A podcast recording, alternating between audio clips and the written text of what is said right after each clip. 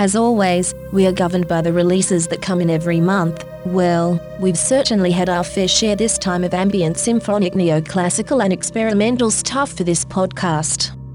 In addition to what would have been Vangelis's 80th birthday, there are tributes from Michael Neil on his album Into Infinity, and Aural Films, with 37 artists from around the world who have contributed their own reflections on his vast career. Four and a half hours of music, we've selected four tracks from this special collection titled Tears in the Rain. Someone you may not have heard of Philip Jeck, who died last year, worked with old records and record players salvaged from junk shops. He really did play them as musical instruments, genuinely creating moving and transfixing music where we hear the art, not the gimmick. On the album Stardust, he collaborated with Faith Coloccia. Our vintage track comes from Bleep and Booster, two bite bonding buddies using Synth's Dinka tracks. Find the Light from their debut full album is a journey into the electrosphere on gigabytes of data surge. We begin with Johan Tronestam's latest release full of melodic music on Cosmic Drama Part 2, gradually the music edging towards analog and modular systems of the Sisters in Synth, onto dramatic symphonics by Natalia Quest, through to the atmospheric ambient and ethereal sounds of Rudy Adrian and Aglaia, finishing with musicians improvising in the experimental electroacoustic field and dark ambient from Blue Ring Electronics.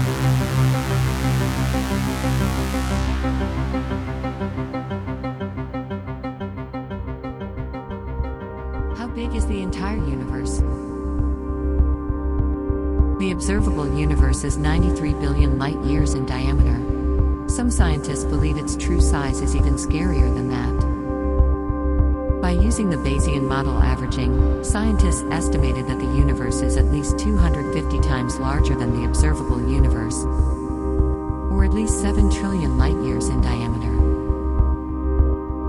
Does space ever end? No, they don't believe there's an end to space.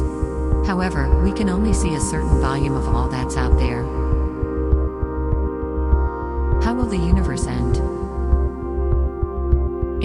Unimaginably far future, cold stellar remnants known as black dwarfs will begin to explode in a spectacular series of supernovae, providing the final fireworks of all time. That's the conclusion of a new study, which posits that the universe will experience one last hurrah before everything goes dark. Forever.